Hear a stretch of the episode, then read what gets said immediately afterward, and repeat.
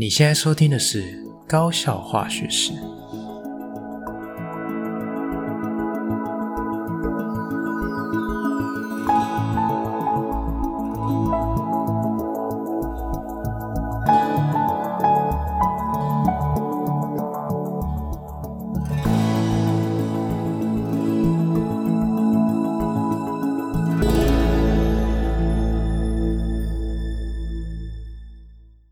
大家好，我是吉米师，欢迎回到我们的频道。好，那今天的节目内容呢，我们高中怎么了？要来聊一下哦。因为在这两个礼拜啊，网络上呃，起码是在我的同温层里面哈，疯传一份这个联合报发表的这个一零八课纲三年困境，针对九百九十六所国高中完整民调的解析哈。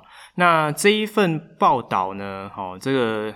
我觉得大家看了也是觉得触目惊心哦，那让各界的教育人士也是忧心忡忡。但是其实网络上正反的意见都有了哦，其实也蛮多人会说，诶当然啦、可以想象说，今年是这个一零八课纲高三毕业的第一届，好，也就是我们实施的头一个三年。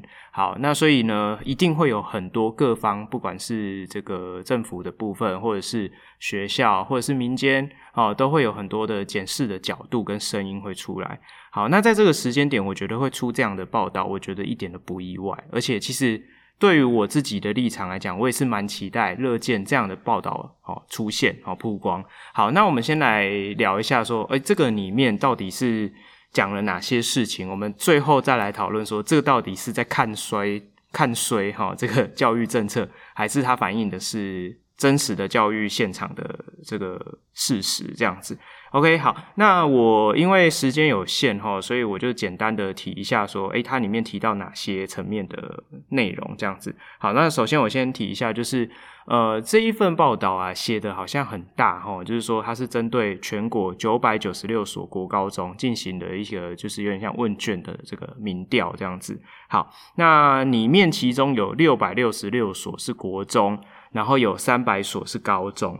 但是其实我在看这个报道的时候，我第一个疑问哈，这个要发挥一点这个科学素养的精神。我的疑问就是说，好，那你讲的这些呃，你调查的对象有没有一个针对对象背景值的一个介绍？比如说都是哪些学校？那你取样的人是多少是老师，多少是学生？哦，多少是家长？哦，那你取样的这个年纪哦是？高一、高二、高三都有呢，还是说你只有针对高三毕业生这一届有取样？哦，那你取样的人数有多少？因为你只有提到说你有针对九百九十六所的国高中进行这个呃问卷的调查，但是其实我不知道那母群体到底有多大哈，因为九百九十六所高中每一个学校都只取一个人，你大概只有不到一千份的这个问卷，那个信效度跟。你每一个学校都是针对三百个人去取样哦，那个就差很多，对不对？所以我就有点疑惑，说其实有一些细节它其实并没有交代，所以还是抱持着一个怀疑的态度啦。在我们开始讲他提到的内容之前，我还是跟呃听众就是说明一下，其实我看这样的一个观点或者是报告的时候，我还是会有一个这个怀合理怀疑的角度，齁，去呃不要说进。完全去相信他讲的内容，这样子好。所以首先我想要提的第一点是这个。好，那我们稍微提一下里面提到的内容哈。那数据比较细节的部分，我相信大家 Google 一下应该可以找得到，我就不提了哈。好，但第一个我们先针对国中面临的挑战前三名哈，来跟大家 报告一下。第一个呢是跨领域备课难以执行，好，这个是呃国高中里面国中的部分。的三大挑战的第一名哈，那第二名是教学负担过重，第三名是学生基础学历降低。好，基础学历降低是指学生的这个呃学习课内知识的这个程度哈。好，那再来就是呃。我会为什么会提到说这个就是比较面临挑战的前三名，是因为这代表的就是国中的可能老师或学生最在意的这三件事情。好，那我一次先讲完，等一下我再分享一下我自己的观点哈。那高中的部分面临挑战的前三名是什么呢？其实跟国中有一点点像哈，但是因为高中的这个玩的花样又更多哈，就是新课纲的变革哈，在高中端我觉得相对来讲是呃更大的。所以前三名是谁呢？第一名是教师的教学负担过重哦，这是第一名。第二名是学习历程档案状况多，好，第三名是考招制度的混乱。那这边我特别提一下第四名，哈，为什么会特别提一下第四名？因为在他调查的结果里面，第三名跟第四名大家忧心的比率上，好，这是可以重复选择，所以它的百分比加总绝对是超过一百分，哈，那呃一百 percent。那这个第四名跟第三名的这个忧心的人数的程度，哈，只有差零点一 percent，所以我觉得这个第三名跟第四名可以说是并列。那第四名是谁呢？就是基础学历降低，好，所以呃，不管是国中也好，或是高中也好，我觉得大环境大家对于学生的这个基础学历啊，就是他的这个课内的能力降低，是普遍来讲大家比较担忧的部分。OK，好，那。再来，我想要提一下，就是国中有特别有一个 topic 是在讨论说，诶，有哪些政策是所谓的利益良善，但是却难以落实的呢？就是第一个是跨领域教学，第二个是素养导向，哈，也就是素养的这个呃培养，哈，或是素养考题的这个养成，然后再来就是弹性时数的安排。好，那我。大概跟大家介绍一下这些轮廓之后，我想要跟大家分享一下我自己个人的看法哈。我觉得简单来讲，先讲结论，那这就是蛮蛮真实的教育现场的风景啊，的确是这样。我觉得这这一份报告，在我看起来就是合情合理，并没有任何危言耸听。起码在我服务的学校看起来，的确是这样子。好，那我先概略的提一下我对国中端的认识，因为。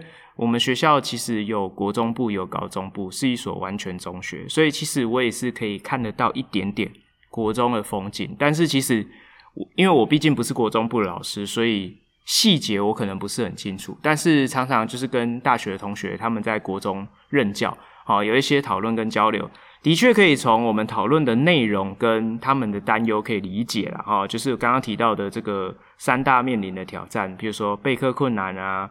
负担过重啊，学生的学历降低，这些的确都是大家每天都在担忧的事情。好，的确是这样。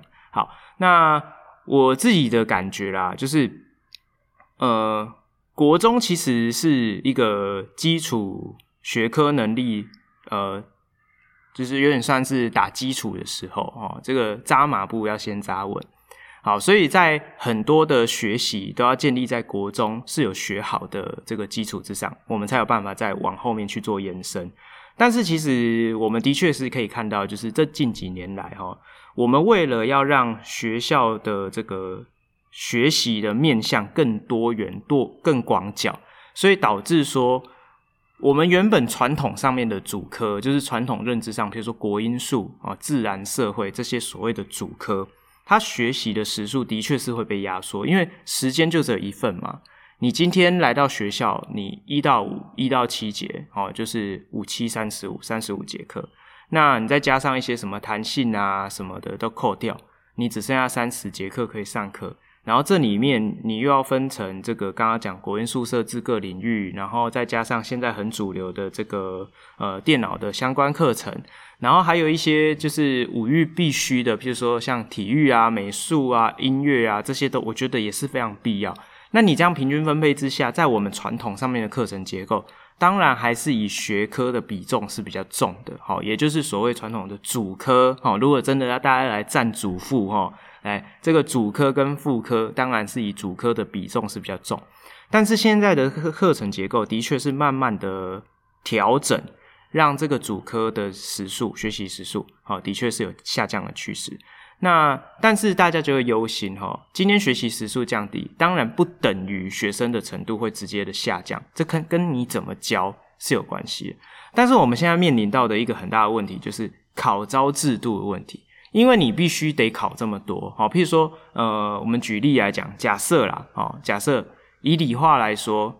如果假设，因为我不不是教理化哈，我不知道到底有几个章节。假设有二十个章节哈，那这个二十个章节里面的内容，你今天如果你真的敢大刀阔斧的说，哎，我什么砍掉，我不要了哈，那我以后考试，我跟你讲，我不会考了。好，那这样大家当然教学压力就减轻啦。我今天如果砍掉一半，我只剩下十个章节，我就认真教那十个章节。OK，我相信。呃，教室的风景一定会大幅的改变，这个是可以预期的，也是可以期待。但是你要去想背后的问题，你如果把一半的章节砍掉，他要怎么去上高中？哦，这就是一个很大的问题。这个问题会一直延续到高中，高中也一直在删减学习时数，但是大学有删减吗？没有啊。你最后还是必须面临到你要去做一个跟下一个阶段学习的衔接，所以。一直无止境的去删改、删减这个学习时数，我真的真的觉得这不是办法哦。那我自己个人的想法啦，我觉得这是选择的问题。好，因为你学习它是有一个庞大的知识系统，你不可能说，哎、我就学半吊子哦。我这个理化二十个章节，我只学十个章节就好。哎、我这个化学有这这些领域的内容，我就只挑其中的一些来上就好。这样的话，你是没有办法学习到这个。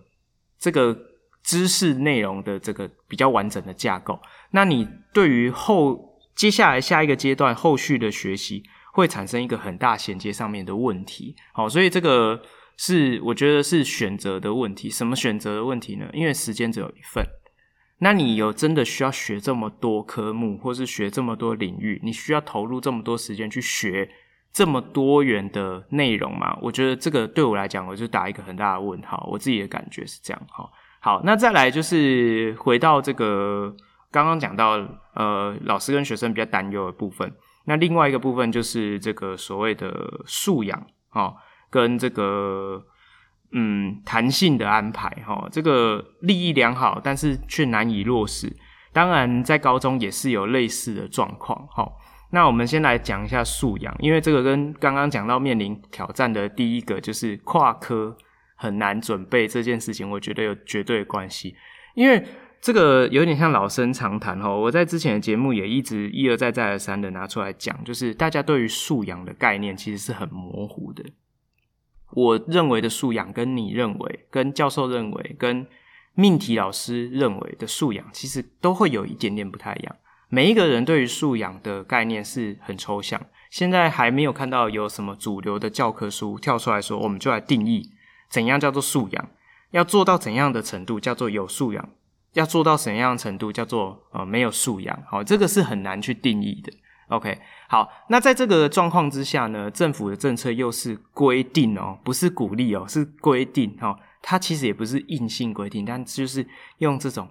半强迫式的，好，非常鼓励你的方式。如果你有按照我的意思做，我就给你很多钱。那你如果不按照我的意思做，我就不给你钱。哦，我这个给听众朋友自己去定义，这个叫叫叫有没有叫做强迫？哈，好，那他会希望呢，我们以跨领域的方式去备课。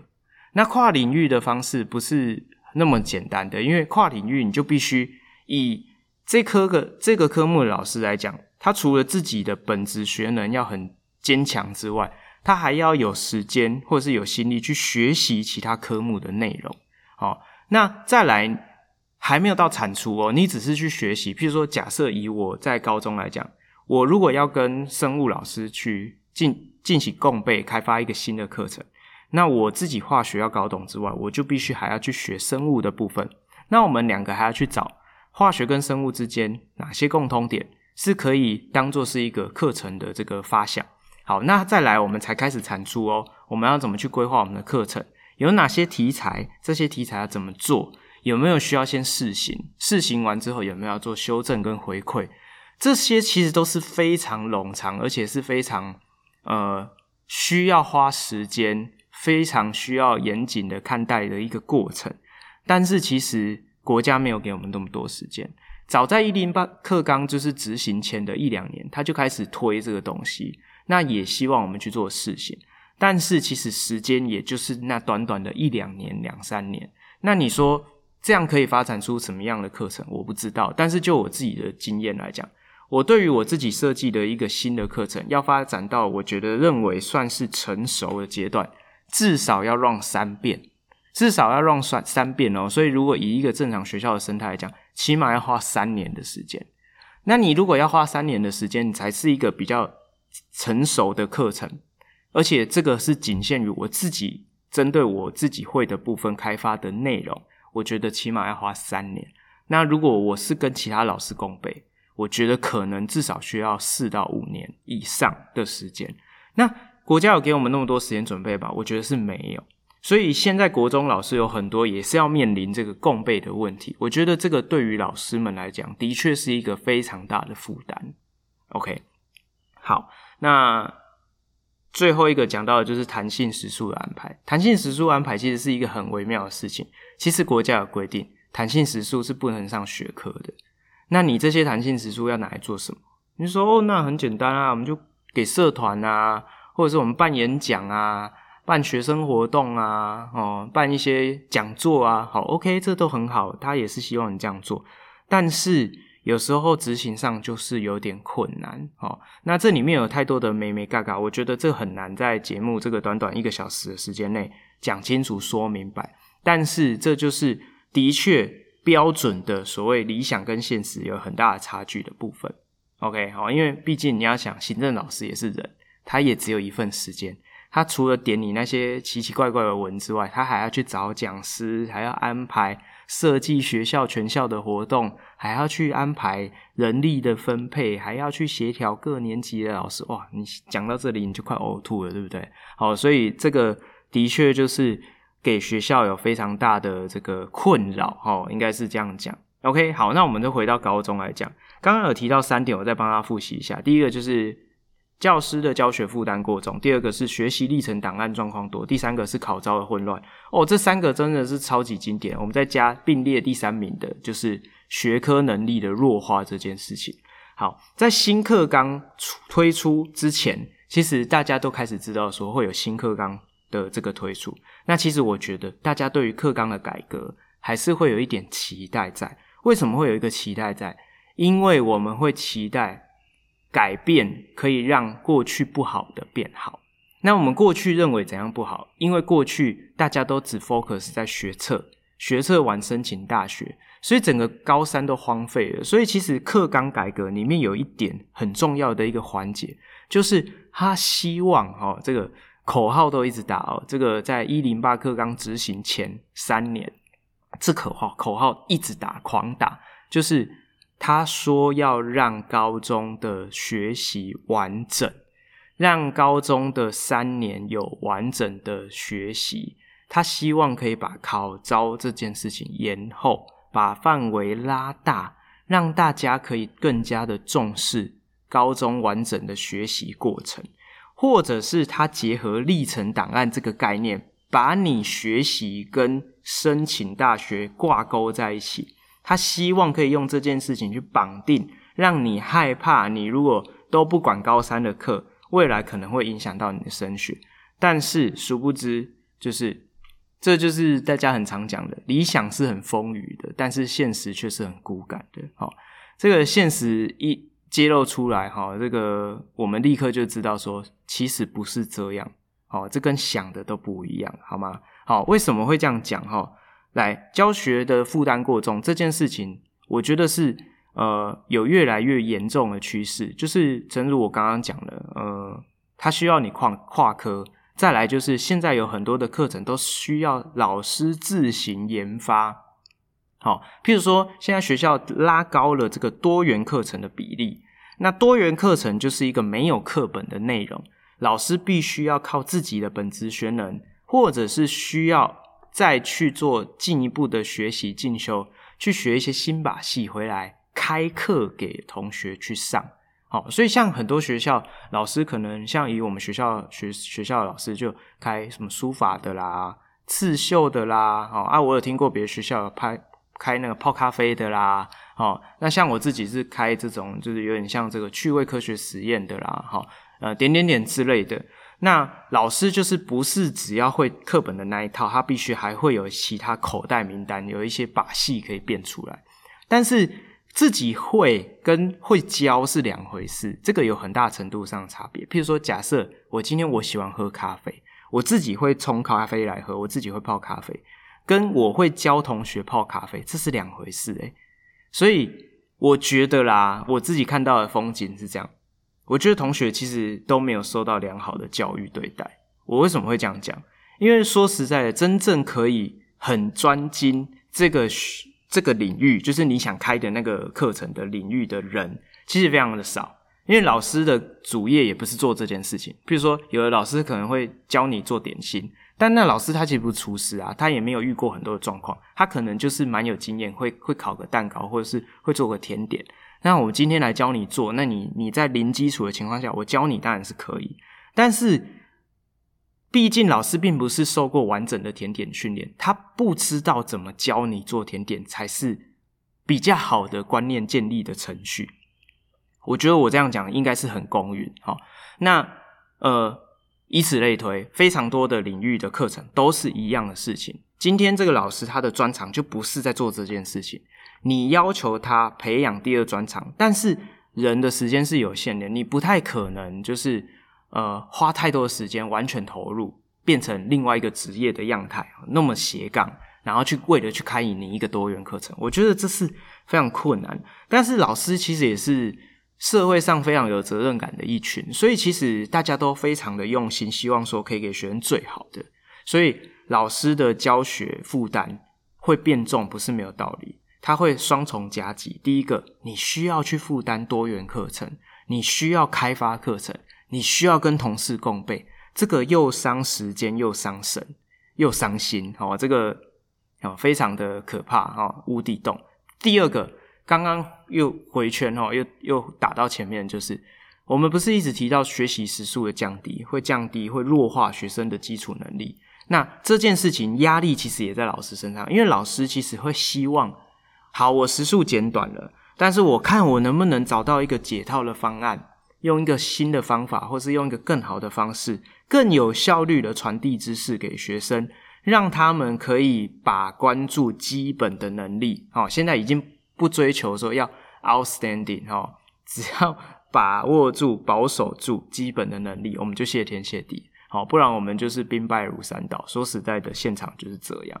好，那在进度压力之下，跟学习时数有限的情况之下，老师要想方设法。去 push 同学把学科能力给掌握住，又要去备课、开发新的课程，这种双重压力的确是会让老师教学负担过重。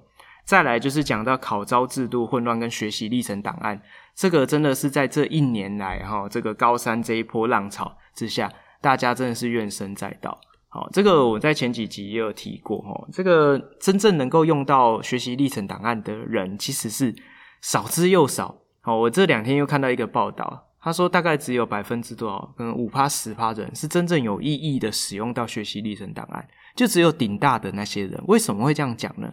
因为现在少子化，少子化导致中后段的大学面临到第一个问题就是生存的问题，他根本招生就会有招不满的问题。当你招不满的时候，你会 care 学生的学习历程档案写得好还是不好吗？你当然是照单全收啊，所以如果大家有兴趣的话，可以去调查一下。其实呢，这几年下来，科系被取到满，然后最后录取到被取几乎到最后一个的这个比例是越来越高了。意思是什么？你今天只要一阶通过了，你有去二阶，你有参加面试，有有一个出席的记录跟成绩的记录，原则上你都会被取。好。那你如果不要说那个学校成绩呃有比呃太好，或者是说诶它是一个非常热门、很多人挤的科系，原则上你只要有被取，你通常都会备得上哦。这个就是很现实、非常骨感的部分。就是好，你今天学习历程档案你写的很精彩哦，那当然你上的几率会很高，你的这个书审资料的成绩就会比较高。这当然教授也会花时间看，但是现实的问题是。你跟你一起进这个校系的这个大一的新生，你隔壁的同学，他可能学习历程档案都在乱搞，但是他就是被取上的。你可能是正取上，但他是被取上，那你们都是当一样的同学。那这时候，如果你知道这件事情，你就会问说：那我当初花这么多时间写学习历程档案，为的是什么？好，那当然呢，这个都是比较这个呃现实或是比较功利取向，说哦，你难道你读书你只是为了考大学吗？难道你呃整理你自己的学习历程就是都是为了升学吗？难道都没有让自己进步或是成长的空间吗？当然是有，但是毕竟现实真的是存在嘛。那在这样的一个制度之下，人的时间有限的情况下，当然大多数的学生都不会去重视这一块。所以其实，呃，这就是理想跟现实的差距。大家推得很用力，但是学生动得很慢，也动得很很幅度很小到几乎是可以说，呃，没有这个明显的观察到有什么改变。好，那学生的样态的改变，我觉得最大的差别不是因为这个。考招制度的变革而产生了改变，而是这个世代文化差异的改变。哦，这个待会我们下一段节目会提到。哦，所以呃，这个也是的确是让老师们跟这个呃学生们其实自己也是相当担忧。OK，好，那最后我想要补充几件事情，然后就是第一个就是呃，有时候啦，我觉得一个政策的发想是利益良善。但是有时候真的是非常的建议上面制定政策的这些官员，真的要到学校实地的看看，而且你不是来访视哦，因为真的我每次在讲访视就一定是给你看到最好的，你根本就看不到问题的所在。好，你如果真的譬如说假设你要访视，你就是要拍一个暗装有没有？然后先潜入这个学校的行政系统，好，譬如说哎，我们今天就是呃派一个。突然拨一个实习生哦过来帮忙，好，那这个实习生其实暗装，他不是实习生，假设这样啊，好，然后他就来啊，就当这个间谍，不是不能说间谍，就是一个观察者这样子，好，那你就是看学校到底是怎么准备这次访视，你就会真真切切的感受到说，学校会为了准备一个访视，或者是譬如说有一个长官要来视察哦，要来走一走。那学校真的是会人仰马翻哦，做这个资料，做那个资料，这里一大本，那里一大本，然后这边要弄个怎样，那边要弄个怎样，就是弄得跟平常完全不一样。好，那你来看就嗯很满意，很棒哦，你们资料都很很齐全很，哎，殊不知这些都是呃行政老师们哦砸血跟泪还有时间去换出来的。啊，那些都是 paperwork，为什么要搞这样人仰马翻？我觉得很 很无聊哦，所以其实。呃，政策在制定的时候，那些创意有时候都很好，利益可能也都很良善，但是下面的配套，我觉得真的是完全没有思考过，或者是可能你真的遇到问题了，你们选择的是强硬的执行下去，说哦，我就是要这样子做，那我不管你们下面自己想办法去解决，可是有时候就是会遇到没办法解决的。我这边就举一个很简单的问题，哦，就是。每个学校都会面临到说，学生到底要选数 A 还是数 B 这件事情。你说那就给他选啊，这有很难吗？好，那你给他选。可是其实听众朋友可能不知道，学校现实层面会遇到的问题是，比如说以我们学校来讲，我们今年就遇到一个很大的问题，因为我们高中部的班级数很少，那会有选择数 A 数 B 的问题，大部分的情况都是会落在社会组的同学。因为自然组通常没有悬念，他们都是选数 A。那社会组的同学，他就要去想啊，我未来数学的这个应用有很吃重吗？我是走这个商管学群吗？还是我这是走文学的？哦，这个这个文史哲的？那我在选数 A 数 B 的时候，我就要思量一下。如果我真的以后啊是走财经、走商管，我可能就选数 A，这个数学可能比较吃重。可是如果我是走这个文史哲的，哦，那走这个社会学的，那我干嘛要那么多数学？我可能就会选数 B。好，可是接下来问题来了，以我们学校为例，我们通常正常来说，我们六个班有一个是职科班，有就是高二分组之后有一个是职科班，两个是自然组班，三个是社会组班。好，那你现在三个班哦，大家可以去想象一下哦，三个班同学，我们以正常来说，如果一个班很多人，好了，四十个同学来讲。这一百二十个人里面会有的多少人会去选数 A？那有多少人会去选数 B？好，大家可以去思考一下这个问题。好，OK，好，那假设数 A 的人只有十个人怎么办？好，我们今年就遇到这个问题。如果数 A 的人选数 A 的人只有十个人怎么办？你要帮他开一班吗？可是我们遇到的问题就是。我们有六个班，在那一个时段就只能开六个班的课啊，你不能开第七个班了，你没有钱啊，你没有钱聘老师在开第七个班的课，这就是很骨感，这、就是很现实的问题啊。好，那你叫那十个人怎么办？那十个人并到自然组两个班去上课吗？一个自然组的班大概四十个人，然后一个班再多并五个人进去，然后变四十五个人。你说那应该还好吧？可是他就不是那个班的人啊，他去这样学习衔接上 OK 吗？哦，或许可以，可是就很挤啊。好，这是一个解决方案。那不然另外一个解决方案就是说，那我想办法把三个自然组的班挪移一下，哈，让两个数 B 的开成两个班，哈。呃，其他就是呃，刚刚讲的三个班一百二十个人，其他一百一十个人，我们把它开成两个班，一个班五十五个人，另外一个班就专心上数 A。啊，那两个班不是爆掉吗？那两个数 B 班不就爆掉了？所以这个就是里面有很多没没嘎嘎的事情。好，那有很多的配套，其实是没有一个正常解套的方案。好，那这里面又牵涉到正课的钱跟辅导课钱又不一样。好，那。正课钱可以用，辅导课钱不一定能用；辅导课钱能用，正课钱不一定能用。那这可不可以用多元的方式下去跑班？这又有这个学分认证的问题，所以这其实就会有很多很多很多配套上面啊，执行层面、技术层面的问题需要克服、需要解决。但是这件事情通常啊，各校就是。是最为困扰，但是是最没有人帮助你的事情。哦，这个就是我自己觉得啦，就是在一个新课纲推展的这个过程中，当然有很多美好的部分，但是有很多呃细节，或是呃是我们急需要解决的部分，就真的是没有看到要解决的部分。哦，好，那最后就是第二点，我觉得，嗯。所谓的滚动式修正，哈，那滚动式修正真的是我超级讨厌的一个词。我真的觉得滚动式修正等于没有准备好。哦，有很多东西是真的需要滚动式修正。好，譬如说最近的疫情，因为疫情它一直在变化，你需要因应这个现实的状况的变化，去快速的反应，拟定一个新的这个应对的方针。哈，这个我觉得合理。可是教育是一个百年计划，它是一个很大的事情。它怎么会是一直在滚动式修正呢？在滚动式修正的政策之下，最后造成的结果就是，不管是学校、老师、学生，又或者是家长，这里还包括大学端哦，这就叫无所适从，大家根本不知道怎么办。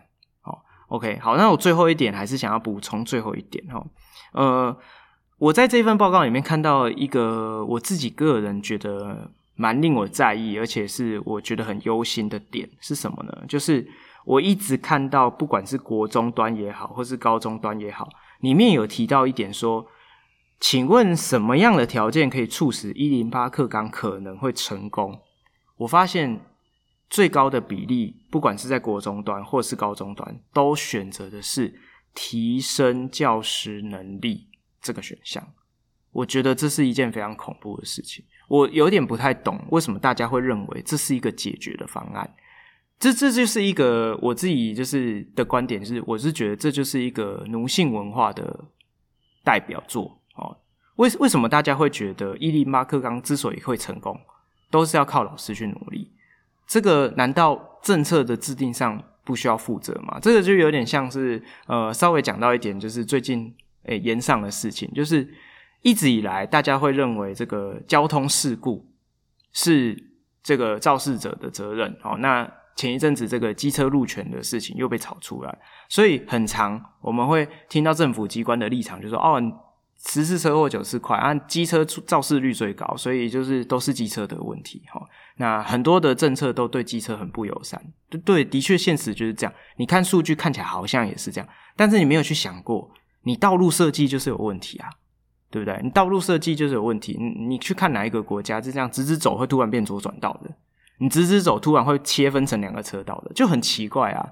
好，那我们的路上有太多的这种很危险的路口路段，然后道路设计上面就有很多的 很奇怪、很不进步、很很容易会让人就是暴露在危险之中的道路设计。可是你却没有去检讨这一个部分，或是没有积极的去做这个部分的改善，而去一直去检讨用路人。这个感觉就有点像你一零八课纲明明政策上有很多的需要改进，或是你的配套需要做完善的规划，你都没有思考怎么去努力把这些都解决掉，一劳永逸的哦，釜底抽薪的去解决这些根源的问题，然后一直期待要老师去增能，靠老师去帮这些政策擦屁股，我个人是非常不认同这件事情。OK，好，那我们这一段义愤填膺的内容就先到这边，我们休息一下，待会回来哦。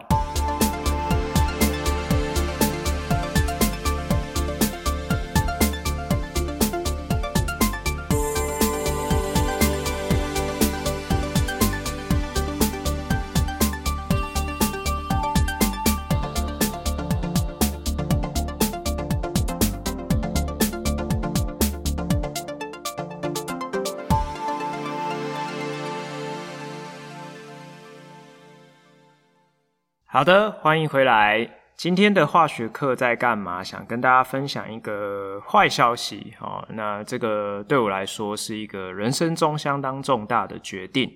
我决定呢，今年要在我服务的学校结束我带领的科学社团。哈，那这个社团的名字叫做科学魔法社。那这个社团其实已经截至今年啊，是我经营的第九年。好，那很可惜没有抽一个十。哦，但是其实想一想。去凑那个十，好像也没什么特别的意义。好，那呃，这个社团呢，是我来到我服务的学校第一年，我就创立的一个科学性的社团。那这个社团的名字叫做科学魔法社。那这么中二的名字是怎么取的呢？就是在第一年的时候，组长问说有没有要开社团啊？好，我就报名嘛，我就说我想要开一个这样的一个社团。那后来我就一直忘记要跟组长说。这个社团的社名要叫做什么？哈，那在情急之下，他打电话来问的时候，然哦，我就有点恼弱，就突然想了一个这么中二的名字。好，那其实科学魔法社呢，在呃，距离现在九年前，应该是一百零二年开学的那个学期。好，那我就创创立了这个社团。那其实当初成立的这个社团的宗旨啊，是希望说我可以透过一些有趣。啊，惊奇好玩的这个趣味科学实验，好，那带给这个社员有点像变魔术的感觉，好，那但是这是一个寓教于乐的过程，哈，就是希望说可以透过这些有趣啊、好玩的科学实验，让他们对于这个科学的学习有一个新的认识，好，因为我自己的感觉，然后不管是我自己而言，或者是我身边的人，或者是我的学生。我总是觉得科学给大家的概念就是一个很很有距离感，是冷冰冰的一门学问。但是我自己呢，会觉得说，其实很可惜，因为其实科学无所不在。那科学也有它可爱，然后也有它有趣好玩的一个面向。所以我想要透过这样的一个方式跟媒介，去让同学开启一个新的视野。好，那其实当初成立这个社团哦。呃，这个名字听起来也是蛮怪的嘛，哈，所以来的同学也没有很多。我记得我们第一年的时候，社员只有十九个，好，那草创时期其实也没什么干部啊，没有什么分工，好，那他们就是一群傻傻的，就是来看我做个实验，然后让他们看，秀两手，他们就觉得哇，好酷哦，好新奇哦。那我还记得我前几年的时候，还会一直把重点放在。嗯，实验原理的讲解，好，就是我会试着讲解给他们听，那我也会希希望他们可以试着讲解给我听，然后在他们听懂之后，就有一点像是在上课，但是就是保持在一个乐趣哦，一个比较趣味的环境之下，那做个实验给他们玩一玩，然后让他们试着去练习解说。那我会帮他们设定一个目标，就是说，诶，如果假设你今天面临的对象是小学生。或者是国中生，又或者是高中生，甚至是师长，那你要怎么去讲解这样的一个原理？好，那这个实验背后的原理有哪些是重点，是你需要去强调的？那你可以拿怎样的类比，或是结合怎么样的生活经验？好，所以其实。不知不觉就是往这个科普推广的路在走，好。那其实后来我们社团也是一直致力在做这个科普推广的事情。我们就开始从校内的这个社员着手，哦，那我们办一个简单的成果哦成发。那后来发现，诶，其实学校里面是蛮多人也喜欢这个然哦这样的实验或是这样的活动。那慢慢的就是吸引了很多不同的人来。哦，我记得。我们第二个学期开始，几乎每个学期都报社，然后是社员的人数就是逐年一直成长。好，那到了第三届的时候，我记得那时候还一度，哦，就是有六十个社员。哈，那其实学校后来也是为了均衡各个社团发展，还因为这样，哦，设下了就是社团人数的上限。好，那我我们花了两三年，慢慢的把社团的组织建立起来，然后开始呃，就是对外做了一些推广活动。那我也因为因缘际会啊，哈，就是配合学校的这个竞争型计划的申请，那我我就是透过这个科普推广的主轴啊，去申请了一些经费。所以其实，在科学魔法社的社员或者是干部，其实都很幸福，因为我们经费都很充裕。那我们就办了很多大大小小的活动，哈，包含从校内的这个推广周。然后一直到这个社区的社区推广啊，我们会到邻近的家乐福去摆个摊，让他们体验这个趣味的科学，几点换赠品然哦，类似像这样子。那接下来我们就是大一点的活动，就是像校内的营队，好，我们会办一个 两天的营队。那慢慢的，我们的终极目标就开始更往外推，我们就到了偏乡的小学去办理了假日的偏乡的营队。好，那种种这些科普推广的活动，其实在这么多年的累积下来，也是呃回头看看也是蛮多呃亮眼的成果。好像其实我们一直也都是学校的一个亮点之一。好，那我们也因为这些的成果的会诊，好，也教干部要怎么去统整这些成果啊，制作一个成果的报告。我们也去参加了全国社团评鉴的甄选，好，那很荣幸的，我们在一零五年跟一零八学年度，哈，这两个年度荣获全国社团评鉴的特优，啊，也就是第一名的意思。那 看起来就是很有光环嘛，那感觉科模就是一个还蛮厉害的一群一个团体，好，那但是很可惜的就是。这两三年来，哈，我强烈的感受到，就是，呃，社团的可以直接讲，就是衰败的现象，就是越来越明显。好，那其实，在讲到说到底发生什么事情之前，我我其实想要跟大家分享一个观念，哈，在社团刚开始成立的时候。其实我投入相当多的时间跟精力在建立这个社团的文化跟内涵，好，所以社课也都是我亲力亲为，然后我也自己呃，等于是手把着手在训练我的干部，好，那所有的活动规划当然都是。呃，我会给他们一个方向，说，哎，我们可以办怎么样的一个活动，然后这样的一个活动的设计、活动的蓝图。那他们去分工之后遇到问题，也是我会帮他们组织架构，慢慢的解决这些呃大大小小的状况。好，那当然这个也是归功于我以前在大学跟研究所时期都会有一些活动的经验。哈，那但是我其实在我心里面一直以来，这是一个很矛盾的点，因为。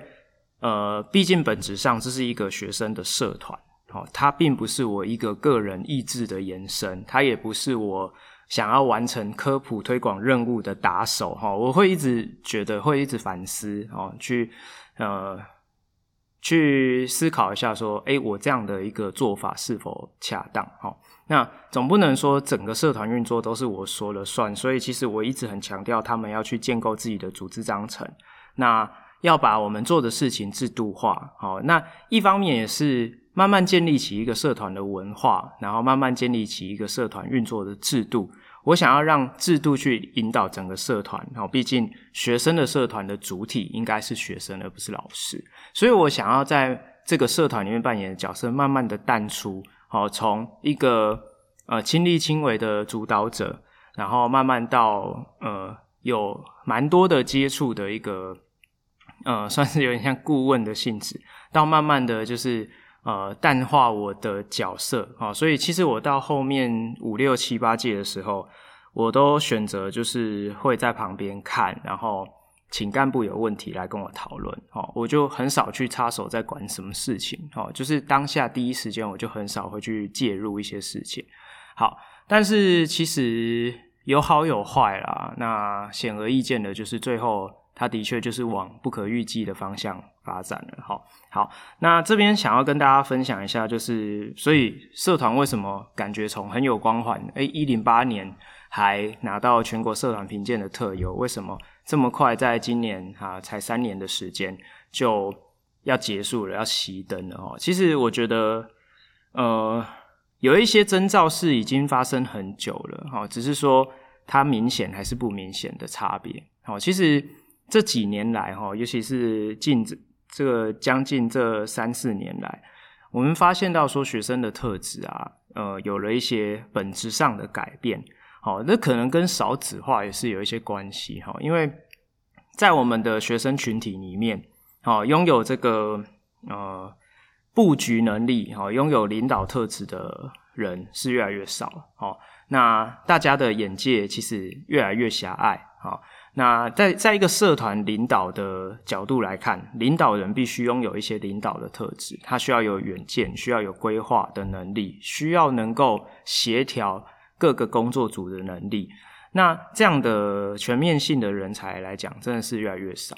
好，我举一个实际的数字哈，就是当初社团差不多到第二届、第三届的时候，全盛时期的时候，那个时候其实学生啊，呃，会有心想要参与社团，会有心想要担任干部，想要在社团尽一份心力的同学，其实比例上来讲非常多。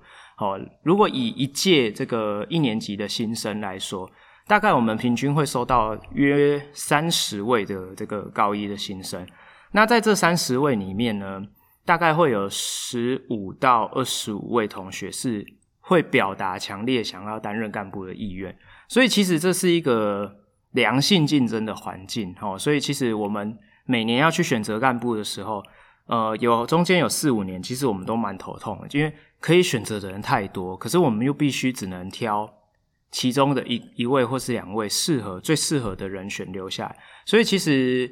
学生干部他们在选他们自己继任的学弟妹的时候，甚至还常常需要跟他们面谈啊，哦，有点像面试这种感觉，或者是在大大小小活动，我们要做一些观察跟记录，好，去分析哦，这个学弟或这个学妹的特质有没有符合，有没有适合这个这个分工的工作这样子。好，但是慢慢在差不多一零六一零七年的那时候，好，慢慢的我们就发现到说，诶过去的这种荣景不再哈，就是每年大概还是可以收得到三十位高一的新生，但是后来慢慢的表达有意愿想要担任干部的，诶，可能就只剩下十位。哦，那我们干部的编制满编有十一位，就慢慢的发现到说，哇，我们连干部都招不满。好，那一直到这一两年，就是更夸张，就是呃，可能就五位上下这样子，哈，就是人力非常的不足。那呃，如果你没得选，那品质当然就是可想而知。好，这个有点像我们现在大学升学的感觉，对不对？好，好，所以呃，这个人力的萎缩，我觉得是呃，对社团来讲经营上面最大的冲击。好，那再来第二个层面就是这个价值观的问题。哈，因为早期啊，这个学生们他们会认为说，哎，课业。上学哈，考试是压力很大的事情，所以他们会把他们的青春活力灌注在社团活动上，好，所以他们会很用力的玩社团，会想要利用社团这个途径去发挥挥洒他们青春的汗水。但是这几年来哈，我也不知道为什么，就是我自己接触的学生，慢慢的就发现他们的特质就转变成说。啊、我我就只想要安安静静的坐在那边玩手机，你什么都不要叫我做，你叫我做，我就觉得这对我来讲是个负担。好，所以其实讲一个比较具体的数字，在以前两三年，呃，第二届、第三届的那个时候全盛时期的时候，那时候如果学学校，呃，如果譬如说以我们自己社团来讲，其实别的社团也是类似这样。我们如果说我们要办一个活动，不管你今天是在放学还是在假日。都是一呼百诺，哦，社长哦，或者是指导师就跟大家宣布说，哎，我们今天放学要来准备我们明天的活动，好，所以请大家放学啊，比如说五点放学，五点半留下来整理什么东西，或是把什么东西搬到定位。哎，整个社团四十五位同学几乎没有人跑，哎，就是大概就是四十位左右会会留下来，除非有那种真的是不可抗力因素，他必须得哦要离开要去要去干嘛，会跟我们请假，他也会先讲。那甚至还会有那种高三就是已经卸任的干部或者是学长姐会愿意回来帮忙。所以其实那时候社团在运作的时候，会觉得说啊很温馨啊，大家的向心力都很强。我们办一个活动，几乎这个老中青三代都回来了这样子。但是慢慢的到这近一两年，真的是。呃，干部在社课的时候说：“哎、我们待会放学的时候，请大家留下，我们要整理什么东西。”好，那我们而且我们社团课那一天还没有第八节哦，四点就放学了，四点十分就放学。那呃，才刚刚呃最后两节课是社团课，刚刚才讲说待会放学的时候请，请大家留下来帮忙。结果放学的时候就只剩下干部，还有高一只剩下可能四五位同学会留下来，就是。相较之下，哈，就是这就是所谓的天壤之别，哦，这真的就是所谓的天壤之别。所以其实这几年的变迁，我也都看在眼里。有时候我会一直反思说，到底是我的领导的方式，呃，不合时宜，需要做一点调整，还是呃，我们真的很无力、无无能为力于这样的一个现状的改变？哈，其实我我有时候我到现在目前为止还是没有一个确切的答案，但是。我觉得学生的特质改变，的确是让我们大家很无力的一个一个状态，哈，就是真的就是这样子。所以这不禁啊，让人家去醒思说，为什么学生族群会有这么样的一个价值观的改变？为什么他们以前会愿意投入心力去经营一些他们有兴趣的事情，但是他们现在却感觉让你感觉好像生活都没有目标？哦，那我就觉得说，真的是呜呼哀哉，就是不知道该说什么，所以。最后真的是不得不就是决定在今年哦，就是呃不想要再继续看它腐败下去哦。那很幸运的是，我在今年收到了一群还蛮好的干部，我也借由这个机会哦，在节目上面跟呃我们第八届的干部们说声谢谢。我是真的觉得呃遇到你们就像遇到了宝一样哦。那你们每一位都很努力，也都很用心。啊，当然啦，如果你要去跟雪阳姐比，我是觉得你们程度还差得远。但是其实你们用心的程度真的是，呃，我觉得应该以这样子一到八届下来，你们应该至少要排到前三四名哦，是真的是蛮用心的。好，那只是说很很可惜，你们的伙伴或者是你们的学弟妹可能不够给力，但是。呃，你们的努力跟你们的付出，我也都放在心里。好，那历届的学长姐也都放在心里。好，就是这样子。OK，好，那其实我在带社团的时候，一直有一个呃，有一句 slogan 哈，就是因为我就一直希望说，我们是一个社团，也像是一家人。那我也希望我们把这个科普推广的精神可以。埋藏在自己心中，推己及人，哈，去点燃大家对于这个科学探索的这个火苗。那我一直以来都会用一句 slogan 贯穿在我的社团课社团课里面，叫做“一日科魔人，终身科魔魂”。好，那如果今天叫我去解释什么是科魔魂，就是当你今天在社团里面领受到、体验过科学带给你的惊奇跟有趣的、呃好玩的趣味的启蒙的时候。你会记得当初的这份感动。当你今天有机会可以把这个感动或是这份惊奇传递给其他人的时候，你也会不吝分享，就像小太阳一样去温暖其他人。好，这一直以来也都是我们社团的宗旨。好，那我觉得让我自己很欣慰的事情是，其实历届的学长姐啊，还有呃目前的干部，呃，听到我想要决定。结束这个社团的时候，其实我觉得他们也都很能够体谅，就是我下的这个决定，他们也能够理解为什么我会去做这样的决定，他们也都相信我的判断。好，那他们也给了我很多的回馈，那也得知就是呃好几届的干部，其实他们一直到现在，即便他们大学都毕业了，研究所可能也毕业了，他们对于那一种科魔魂的那种。呃，态度还是像以前一样熊熊的燃烧。那其实对我来讲，这就是一辈子的礼物。那我也只能安慰自己说，不在乎天长地久，只在乎曾经拥有。好，所以其实未来我也会持续的去进行这个科普推广的活动。就像我现在在经营这个高效化学室，也是希望可以透过一种新的方式，继续的把科普知识推广给大众哦，希望可以跟大家分享更多科学不一样的面貌。好，那在这边也稍微预告一下哈，我是希望然后未来可以呃透过这个频道好去做一系列的有关于科模的专题。好，那。也请大家好好期待一下哈，我们可能至少会做个五六集以上哈，就是好好的让大家认识一下这个曾经是全国第一的社团到底有多厉害，好吗？好，那就这个样子哈，那希望啦哈，就是我可以把这一份的感动透过这个频道，就是传递给更多的人，让。即使你今天不是科魔人，也可以感受到那一份科魔魂的温暖。好，那我就觉得说，哎，功德圆满了，对不对？好，那就是把这个科普推广的乐趣以及意义就分享给你们。OK，好，那我们休息一下，待会回来哦。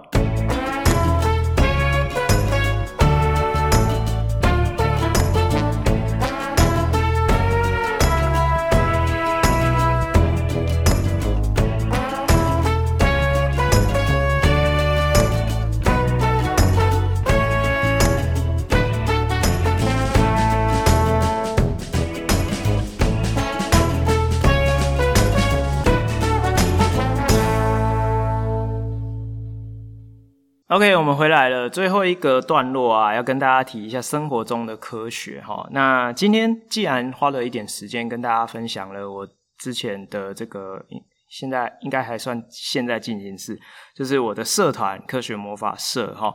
那科学魔法社呢，常常会。对于这个社会大众哈，做一些这个趣味科学的或是趣味实验的这个演示嘛。那我们其中里面有一个非常经典的实验哈，这个我们把它命名为“浴火重生的黑魔龙”。好，那这个黑魔龙的实验呢，其实概念上很简单，它就是一个蔗糖脱水的实验。我们都知道糖类是碳水化合物哈，那今天就透过这个机会哈，跟大家分享一下有关于糖类。有什么样的科学，以及当糖脱水的时候会发生什么现象？好，那我不知道大家有没有喜欢一个口味叫做焦糖哦。那焦糖的风味相当的香，而且很迷人。好，那焦糖是怎么来的？我们待会会讲到哦。好，那我们再拉回来说，哎，这个示范实验是在做什么？哈，其实浴火重生的黑魔龙啊，我们的实验的方法很简单，我们就是把蔗糖，我们会去买方糖。磨成细粉，用盐波跟杵磨成细粉。那我们会把它跟氯酸钾的粉末混合在一起。那这个氯酸钾其实就是火药的成分哦。当它受热分解的时候，它会燃烧，产生分解出更多的氧气，以及会以及会释放更多的热量。那这两个东西混合在一起之后，我们会先淋一些酒精，哦，当做是一个引火的这个呃燃料。那点火了之后，它温度慢慢的呃蓄积升高了之后，会诱发这个氯酸钾开始剧烈的分解。好，那这个时候你就会看到说，诶，它会开始冒大量的火光。那因为有有钾离子，所以火光会有一点点蓝呃紫紫的感觉哈。然后这时候它就会喷一些烟雾。诶，这个时候你就会发现说，诶，里面的糖粉开始变成糖液，然后慢慢的它出现一些泡沫状黑色的固体就会涌出来。好，啊，这个速速度不会非常快，就是它是一个缓慢的过程，所以其实也是蛮适合给小朋友观察实验发生的过程。哦，其实我是觉得这个诶是一个蛮有趣味的实验，这样子。好，那在这个实验的过程中啊，哦，它除了会产生这个黑色固体之外，它在喷发这个烟雾的过程，你也会在空气中闻到一种迷人的香甜感。哦，这个味道非常的熟悉，就好像。焦糖口味，OK。那事实上呢，它在这个反应的过程中也会有焦糖化的现象啊，的确是可以观察到。我们可以在这个燃烧的这个糖液啊的这个泡沫形成的过程中，会发现糖液会慢慢的变成褐色，然后颜色越来越深，最后产生黑色的焦炭。好，那这个过程中其实就是一个糖类碳化的过程。好，那我们回来稍微讲一下原理的部分，呃。我们刚刚有提到糖类是碳水化合物，那碳水化合物你可以简单的理解成它是碳跟水结合成的化合物。那当我今天利用高热将水分给呃挥发掉，好，所以它在很高的温度之下，你会看到它一直沸腾冒烟。这个冒的烟雾除了氯酸钾分解出来的氧气之外，还会有呃这个氯化钾，好，氯化钾在空气中就是一个白色的烟尘，好，所以它会冒烟，而且是还蛮浓的白烟，哈。然后呢，这么多的气体里面有很大一部分是呃这个挥发出来的水蒸气。那这个气体喷发出来的效果，在糖液它在高温之下，其实是一个粘稠的液体。那在这个粘稠液体的包裹之下，很多的这个气体冲出来，就会形成泡沫状的。好，那这个泡沫状的焦炭就产生了，所以它就会变长成一个像是呃 讲难听一点，像人类排泄物的一个黑色的固体。那我们就把它神化成黑魔龙。好，所以。这是一个还蛮有趣的实验。其实这个我们平常过年在玩的那个什么大鞭炮，哈，就是一种鞭炮。其实原理也是有点接近。好，好，那我们就回到糖类是什么？碳水化合物嘛。那其实碳水化合物啊是一个简称。那事实上我们在看它的结构里面，它并不是真正的是由碳跟水结合，而是它是以蔗糖来讲，它是两个单糖哦缩合而成的一个化合物。那单糖就是我们在高中国中有学过嘛，单糖有葡萄糖。有半乳糖，有果糖，哈，那葡萄糖跟果糖结合而成的双糖就是蔗糖，好，那我们市面上买到的，不管是什么二号砂糖也好，一号砂糖也好，或者是你买到的冰糖，或者是你买到的方糖，其实它们都是蔗糖，都是一样的成分，只是纯度上面有点不太一样，跟它的外观颗粒大小有点不太一样，好，那。蔗糖呢，它的结构主要是由葡萄糖跟果糖结合而成的嘛。那葡萄糖跟果糖这些糖类的结构又是怎么样呢？它是在呃六个碳的碳链上，好、哦、衍生出有好几个长得像 OH 基，好、哦，就是有氢跟氧的官能基。那像这类型的官能基可以产生氢键，就是可以跟水有很好的结合，也会有很强的吸引力。所以通常这类型的物质都会易溶于水。而且呢，在高温下它液化的时候，它的粘稠度是很高的，因为这个 OH 基它的这个结合的力量是蛮强的。好，好，那通常啊，你把糖煮到一定的温度，大概在一百呃四五十度、七八十度的时候，它就会开始融化变变成糖液。那你在持续的加热，哈，你会在一百六十五度 C 以上，就会开始看到它会变成慢慢的变成淡淡的咖啡色，颜色会越来越深。这个过程就叫做焦糖化。那什么是焦糖化？就是因为我们刚刚有提到嘛，水在高温的时候会气化，它就会发出来了，所以这个化合物的结构就会开始破碎，会慢慢的会起一些化学变化，它就会开始做分解，哈，因热而分解。它会产生一些水蒸气就跑掉，那里面的碳就会互相结合，就产生一些双键的物质，或者是产生一些焦炭，所以颜色就产生了。那我们在这个过程中伴随而来的一些浓烈的气味，这个是长久以来演化累积下来的，我们会觉得这个东西很香。好，那其实里面分解出的一些气体的小分子，包含一些醛类跟酮类，它的气味都是特别鲜明，是具有刺激性的。好，但是因为演化的结果，所以我们会觉得那样的味道给我们来讲是很香的，我们会觉得这是一个很快乐的愉悦的味道。OK，好，那有时候啊，我们在这个制作焦糖的过程，我们会说这个叫做焦糖化。可是我们在做菜的过程中，也常常会说焦糖化。比如说你在炒洋葱的时候，我们会说把洋葱炒到焦糖化。好，那有时候你在炖一些肉的时候，你也会说焦糖化。但是事实上，这种焦糖化跟糖类的焦糖化是有一点点不太一样的。我相信应该蛮多人有听过一个化学反应叫做梅纳反应。那事实上，梅纳反应也是一种食物的合变，合色的合，哦，食物的合变。那这个梅纳反应呢，最主要是发生在同时具有这个糖类跟蛋白质，啊，游离的糖类跟游离的氨基酸，在高温之下会产生比较复杂的后续的化学变化。那这样的温度其实是不用到像刚刚讲的糖类焦糖化这个。分解的这个温度那么高，它大概在一百二十几度就会开始进行所谓的梅纳反应。